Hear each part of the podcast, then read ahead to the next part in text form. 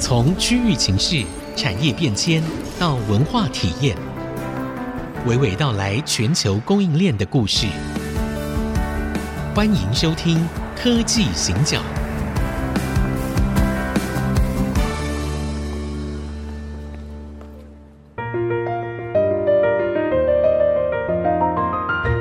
这是 IC 之音逐客广播 FM 九七点五，欢迎收听《科技行脚》。各位好，我是 Digitime 黄金友，我是人工智慧科技基金会执行长温怡玲。好。二零二四年，呃，听说不是太好的一个 二零二四年。好，我们再看那个所有的经济的预测，好，种种其实都不是太好。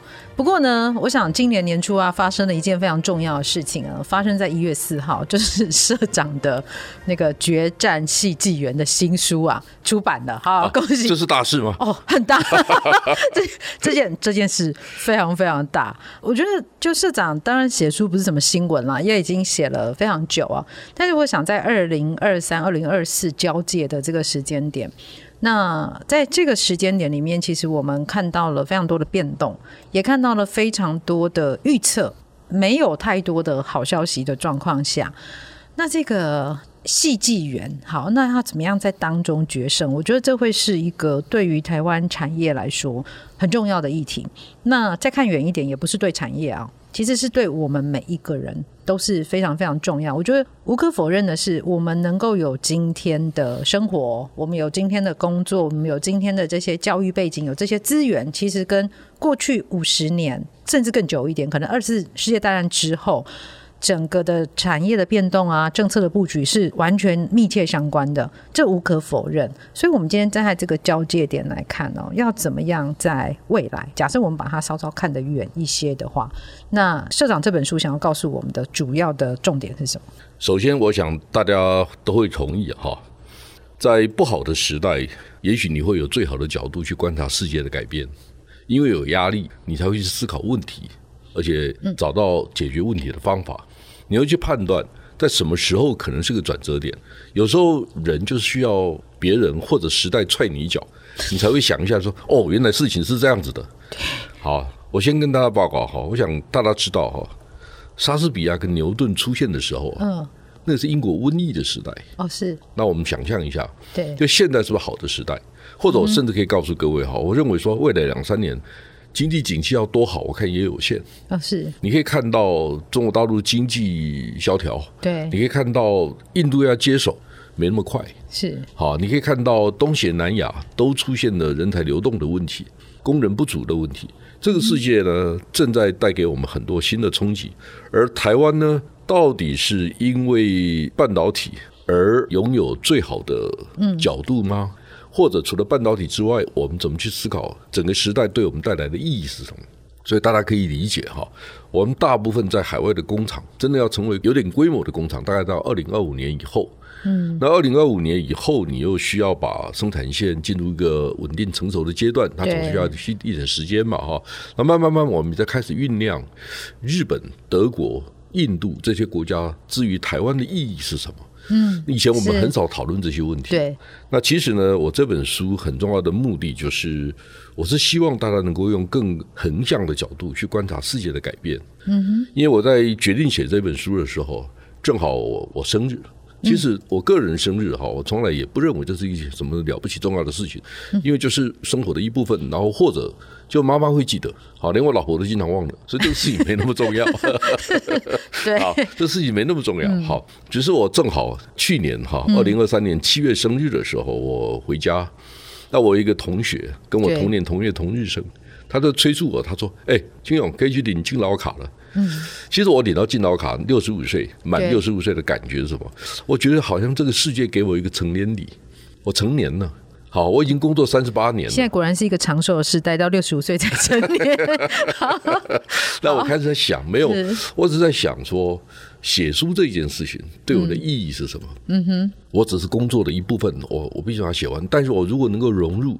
我对于社会的观察，对于世界的观察，而不只有从枝微末节去赞美哪一位是英雄，什么产品最厉害，哦，人工智慧会到底带来什么样的影响？我觉得，至于我个人来讲，最重要的是人生经历过这么多经验以后，我所谓的经验就是说，我们在这行业太幸福了。就是我面对的往来的很多是科技业的前辈，很多人都知道我常讲课，但是呢，其实我常跟别人讲，我其实蛮会听课的，嗯，我也很喜欢听课，觉得碰到好的老师啊，我就舍不得眯一下眼。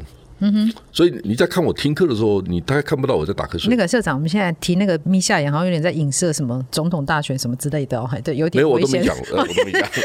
我是怕，我是怕有人误想到那边去，我们一点这种意思都没有，没有，完全没有。对，其实哈，从另外一个角度看，不管是 Digitime，不管是主科广播，嗯哼，这两个媒体的平台最大的优点就是我们可以避开所谓政治对话的陷阱。是，我也尽量避免自己去探索，但我知道这个是关键。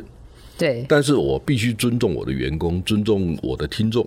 嗯、我站在听众立场，我觉得我只是听别人讲话，然后汇整成为一套我认为这个世界应该被解释的方法。好，我只是协助大家去汇整资料，去理解世界。嗯、对，我觉得我比较客观的讲是这样子。嗯、我当然会有一些自己的想法，哈。当然，这些想法是经年累月对淬炼过以后，我试着把它找出一套我的方法。嗯，所以我看到很多新的方法哈，包括有一天跟朋友在对话的时候，突然有人告诉我，《孙子兵法》是一个很好的方法，我就真的把《孙子兵法》看了一遍。对，然后我就写了一百二十几个标题，每一个标题我就想，哎，每一个标题可以写一个电子业的故事，我就在干这个事情。对，好，我已经做完了。第二个，我试着把。我在旅行欧洲，嗯哼，我旅行亚太，或者是旅行台湾的内容经验，是，我也拿出来跟大家分享。其实我在书里面写了一些这些东西哈，就是说，当我在旅行燕云十六州的时候，跟科技有什么关系？嗯哼，当有一天我就发现说，哎，第一次十字军东征，嗯哼，跟苏轼的晚年是很接近的。对，好，第一次十字军东征是一零九五年。苏轼是一一零一年过世的，对，好，什么意思呢？这差不多将近一千年，对，这一千年前人在想什么？我在写欧洲行脚的时候，我是从西班牙开始写起，为什么？因为我知道伊莎贝拉女王支持哥伦布发现的新大陆，那个是大航海时代的开始。是，那露露，你有没有想过，现在因为科技的快速进展，我们是不是可能正在面对另外一次的新文艺复兴？嗯哼，是我们会不会有一个翻天覆地的思想上面的改变？所以过去三十八年的工作经验对我来讲，我试着去理解，包括八个重要的国家可能会是哪些国家，会到二零三零年的时候会是关键的角色。好，我当然看到美国决定的游戏规则，所以我用一句话形容：行之，敌必从之。敌不见得是敌人了哈，你把它当成 counterpart，就是对对手，对手，哎，不是敌，不一定是敌人哈。所以美国一定是当中关键性的角色。第二个台湾，第三个韩国，这个大家也没什么太多的疑问，对，因为我们知道电子产品两大功能，一个运算的能力，一个是存储资料的记忆体。哈，我想这两个是最关键的，分别掌握在台湾跟韩国手上。那么第四个可能是日本，第五个可能是德国、欧洲。为什么汽车很重要？嗯、是，但是大家对汽车真的很理解吗？我们都知道会从传统汽车进入到电动车，嗯、但是大家知道吗？从一九九九年到现在二十三四年当中，嗯、大家知道吗？欧洲的汽车五大工业国，嗯哼，欧洲的五个主要的国家，汽车的市占率从百分之二十七降到十二。对，好，然后你会发现日本从十七变成十一，对，也降了。哎，美国也降了。增加的是谁？中国从三个 percent 增加到对。三十一点八，是。哦，那很可怕，很可怕，增加十倍。第二个你会发现，电动车可能是木马屠城记的那一匹木马，是。因为车子可以开到你家，对，所以你开始思考哦，对，那如果意识形态真的差异那么大，我们怎么去面对这些问题？那台湾呢？其实，在海景第一排，因为半导体，然后我就想告诉自己说。我们是在海景第一排观察世界改变的人，我们怎么可能没有自己的想法呢？嗯哼，我其实只是试着找出自己的想法。其实说真的，我有点遗憾的哈，就是说这本书要不要出英文版？已经有人在我脸书上面留言，要不要出英文版？对，我已经出了两本哈，都亏了上百万了，因为没有人要买。好，因为你要到国外去卖，对，台湾的公司坦白讲哈，你们又不买。国外的客人来就送他们就好了。我不久之前哈，我就不要讲哪一家哈，顶尖的外商几家公司，我们晚上在一起吃饭。嗯，我跟他们总经理说：“你们总部都没有这种疑惑吗？就是两岸兵凶战危，对，他们希望你们给一个答案，给一个解释嘛。是，然后呢，到底谁给这个答案？你们自己想吗？还是希望我想？他们说你来想最好。我说是啊，那我要当成慈善事业还是工作来做？你请你告诉我，但为什么不是工研院做、资策会做、经济部做的？给一个共同答案。相对来讲，我觉得我们更客观。我不是说他们做的不好，好，工研院、资策会有一定的能力做这个事情。对，只是他是政府所属的财团法人，大家觉得你的中立性如何？第二个，我们有英文平台，嗯，所以大家知道哈，过去从去年的九月、十月，我们就开始发现。英文的流量大幅增加，因为大家关心台湾嘛，我就觉得哎，这是一个很好的平台，所以我还是手很痒，要不要把它继续把它变成英文版？因为我已经亏了很多钱了哈。是，所以比较简单，可能我们说不定啊，就弄成那个电子书就好。然后呢，有买中文书的呢，哎，你负责翻译好不好？那个社长，ChatGPT 现在翻译功力其实还不错的。好了，我们先休息一下，因为我觉得我们这本书值得好好的来呃分享一下，因为包括我们为什么选择从八强开始。谈起，然后会谈到后面到底我们会在什么地方是我们应该要停下来驻足思考的地方。我们休息一下，回来。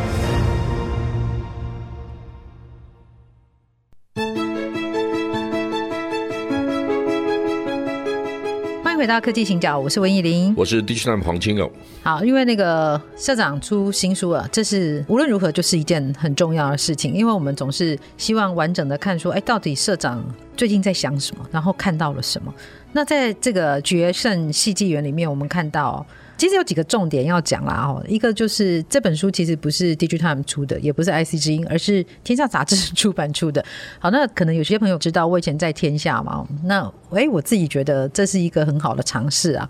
那第二件事情就是，因为我本人也是一个书的作者跟编辑，所以我在看书的时候，我非常在意两件事情啊，一个就是书名为什么叫《决胜系纪元》，第二个是。一开头哦，那个切入点跟你整个结构，我觉得这个里面一定有作者的那个十分的用心在里面哦。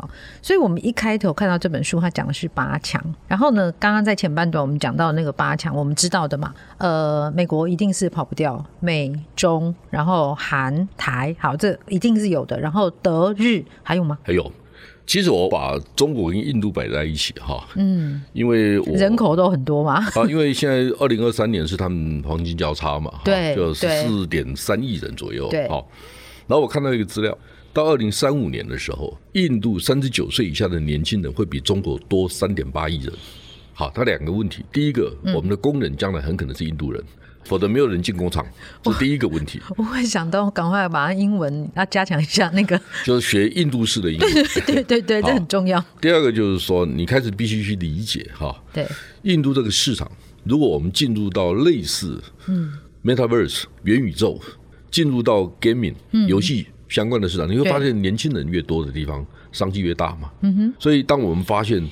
印度已经是全世界第三大笔电市场，第二大智慧手机市场，第一大摩托车市场，嗯，好，第三大的汽车市场是。所以你开始去理解一下，印度之于我们的关系什么关系？那我们是战还是和，还是和战都有？好，什么意思呢？就是说，我们一部分卖给印度人。那印度人有没有可能全面的吃掉台湾过去五十年的成果？印度是有这个实力的哦。嗯，如果他做对的的话，对，好，那我们先不管答案哈，我们先去理解一下，我们要不要真的认真理解一下印度这个国家？还是我们只是跟大家讲说，哎呀，他有种姓制度啦，他贫富差距很大啦，他穷人很多啦。但是大家相信我。印度不是个穷国家，印度只是一个穷人很多的国家，这两个不太一样。印度很有钱的，有钱人很有钱。第二个，嗯、每次有朋友让问我，都问他们我说：“你几年没去印度了？嗯、或者你去过印度吗？”对，你如果知道印度前十大城市，嗯哼，当趟到飞机场之间的高速公路已经全面通车的，你会不会很惊讶？嗯哼，如果你知道印度二零一四年穆迪上任的时候有一个宣誓，他要盖一百个 smart cities。智慧城市，他盖了几个？你信吗？像这些都是到第一线去验证。对，如果你发现说印度穷人变少了，homeless 无家可归人变少了，你必须去理解新的印度可能会对世界有很大的影响。对，好，印度不可能没有半导体工厂。我们怎么去理解？我没有鼓励大家去印度设厂。好，这个每一个企业都有必须有自己的策略选择。没错，华邦跟台积电怎么会一样呢？嗯。你为什么强迫我把旺宏跟联电摆在一起谈呢？它当然是两码事嘛，对不对？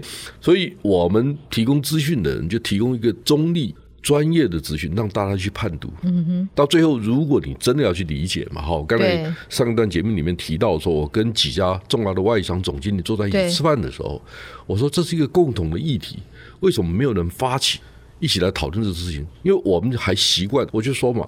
大家如果知道我是宜兰人，如果你到礁溪温泉去，你看到的很多名字是诺贝尔奶冻，然后香根、石胜，然后你就发现说，我们到底还是人家的殖民地吗？对，你为什么没有自己的名字？为什么我们二次大战的时候很有名的那些酒店哈，嗯，叫蓬莱阁、叫春风得意的都不见了？对，他名字也很好啊，他那他没有什么不好啊？我觉得。一百年前的东西是啊，那它属于台湾，那你为什么不去讨论这个事情？结果我们在讨论什么？讨论北回归线上面有一个车站，嗯，叫汉本，对，它名字取得很好啊，汉人为本，然后搞了半天，他到底是汉人还是平埔族？没关系，南岛语我都我都接受。对，我只是希望说，我们社会不要只拿这个表象的东西，不深入探索问题哈。因为我觉得偶尔看一下大陆的视频的时候，我会发现我很挑的，因为我知道。就我告诉我，因为我在台大国际所教书，对，大概有四五个是大陆来的交换学生，嗯哼，那我都告诉他们说，我没有反对你的想法，但是你试着用另外一个角度去思考，是。除了标准说法之外，还有没有还有没有别的说法？嗯，我觉得我只能告诉你这些东西哈。是。那一样，在台湾碰到的问题就是说，我们拥有无限自由思考的空间跟机会，但是我们从不思考这些问题。就是我们不去理解，嗯，印度之于我们的意义是什么？中国之于我们的意义是什么？对，那。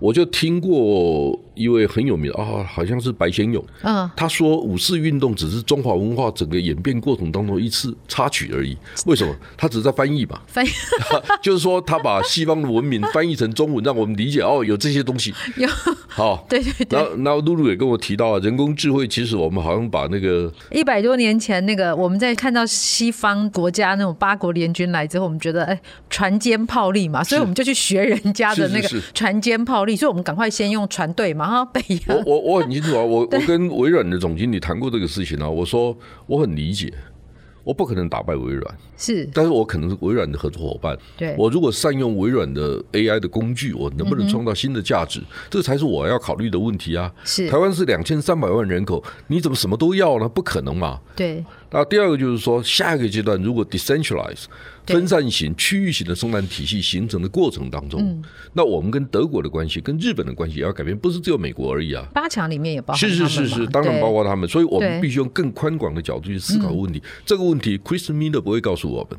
因为他不会站在台湾的立场去思考问题。他也他也没有道理要告诉我们这件事。所以，所以我这本书里面不是谈，我特别强调，我不是谈零碎的个人。当然里面我有谈到一些人哈，因为我特别跟大家讲，就是说我们太幸运了。为什么？我们的英雄是成群结队而来。嗯，是我们看到史新泰，我们看到林本坚，我们看到很多我认识的这些朋友，哈，对，啊，蔡明介啦，哈，呃，甚至过世的张新居了，哈，是他们在整个台湾半导体业的演变的过程当中，曾凡成，哦，他们都是第一代把半导体的技术观念，还有曹新成，哈，薛明志这些人把第一代的知识观念带到台湾来，我们多么幸运啊！我们有这些前辈帮我们开路嘛？是好，所以我在看他们的时候，我在想说，哎，那我能做什么？对，我觉得我做不了其他事情，至少我听得懂他们讲的话。好，所以我把他们讲的话，我只是一个很好的听众。社社长听得懂人话是很重要的，而且还蛮难得的一件事情，啊。那要对的人。对，所以我我碰到很多对的人，然后他们就会跟我讲很多故事。好，比如说那个卢超群跟卢志远两位兄弟，把刺猬米的技术观念带回台湾。他在一九零年代初期的时候做这个事情，我们就一段一段这样接过来，嗯，然后让台湾丰富。这个过程哈，有很多的幸运哈，比如说施振荣、苗峰强，他们把个人电脑产业的平台建立起来，所以大家知道嘛？台湾电脑业 PC 这个 platform，其实他们几个人，他们开枝散叶嘛，是从宏基、神通，大家知道和硕、华硕，都是一路这样走过来的，对不对？好，我们共同建构了一个很棒的一个 ecosystem。这个事情呢。它也带来半导体的需求，所以不要以为你半导体也很厉害。如果你没有台湾这个环境，你也做不了。所以我就看到《孙子兵法》里面有一句话：“取用于国，因粮于敌。就你把这个国家最好的资源变成你的资源，嗯，你把敌人的粮食抢过来，哈，是取敌一中，胜事二十中。就你把敌人一中粮食取过来，你比你自己去种二十中的粮食更好嘛？哈，就是你不用运筹，你不用等等等，好好，这些都是台湾过去非常成功的例子。所以我们看到。中国跟美国因为贸易大战，半导体成为众矢之的，半导体成为大家关切的焦点的时候，台湾人怎么可能没有声音？或者我们台湾人写的书只能谈枝微末节的成功经验呢？还是我们能够看世界的改变？对，坦白讲，二零二三年有多少个嗯重量级的企业家来找我？啊，其实今天播放的时候啊，就有一个三星的 CSO 啊，这两天他来找我。所以我们在看到大家都对台湾很关注，我们怎么去理解这样的事情？台湾人的角色跟以前已经不一样。请问一下，我们有谁适合？因为不见得不懂，嗯，不见得适合做这个。你你不能叫台积电魏哲家来讲这个事情，对，他他不该讲这个事情。好，那我们的角色就是。会诊他们在法说会，他们对外重要的发言的时候，哎，我们去判读他们大概怎么去思考这个世界，而且我们不要只是把股票的涨跌当成重点，因为我常讲，第一项可以火很好有一个很重要的关键，你知道为什么吗？因为我们没有股票版。对，你知道为什么吗？嗯，因为股票的价格它只有一天的寿命。是，如果你要卖 database，你要卖优质的资讯，是最好哈，不要把股票的价格。当成你报道的重心，你应该去判读这个趋势。好，那最后一个就是说，第八个候选国。嗯对，因为我在写这本书的时候，是正在看到棒球的经典赛局。哦，对，最后是八个嘛，对，所以八个，那第八名呢？第八名当然是会外赛打上来的，对，所以有几个重要的考虑：谁买的最多 SMT 设备，那表示他在未来五年、十年，他可能拥有最多的半导体的需求，还有强大的企图心，对不对？对，墨西哥、越南都是。第二个，现在已经 outside in 就吸引别人过来投资最成功的是新加坡跟马来西亚，没错。好，最后呢，如果考虑 ESG 的话，是。可能是加拿大跟澳洲。你认为澳洲没有机会吗？我刚从澳洲。回来，澳洲爱死我们了，是，所以我们应该去理解 澳洲人想要我们什么东西。我们可不可以？哎，露露，你知道吗？澳洲的大学生有一半是海外的留学生。第二个，中国的比例从二零一八年的时候百分之三十八降到现在百分之三十三，还是有三分之一。对，好，但是呢，越南、马来西亚到澳洲留学的学生人数创新高。我们能不能从澳洲当成一个中介的平台？把澳洲的大学生引进到台湾来，是我们台积电、联电这些公司、联发科这些公司到澳洲去找人啊，叫他们帮我们培训人才，或者我们跟他交换呢、啊？我们可以交大、清华交换一千个学生到那边去吗？为什么不干这个事情呢？我们就两手一摊说澳洲，澳洲跟我们不友好 啊，讲一些一大堆的理由，就是你不知道的理由。就是我想透过这本书告诉大家是这些观念。是，其实台湾很容易这样，我们逐浪啊，看到一波一波浪打来，哎呀，每一个浪我们都觉得是很了不起的一件事。事情，但是我们往往忽略了潮汐的，以及它在地底下，它还有更多，搞不好是版图整个在移动的影响。所以非常谢谢社长哦，今天跟我们来分享他的新书。但是其实我们只谈到了，哎、欸，可能是作者序的部分。好，我们节目这边告一个段落，下一次再继续，请社长来跟我们分享关于他的新书。谢谢大家，谢谢。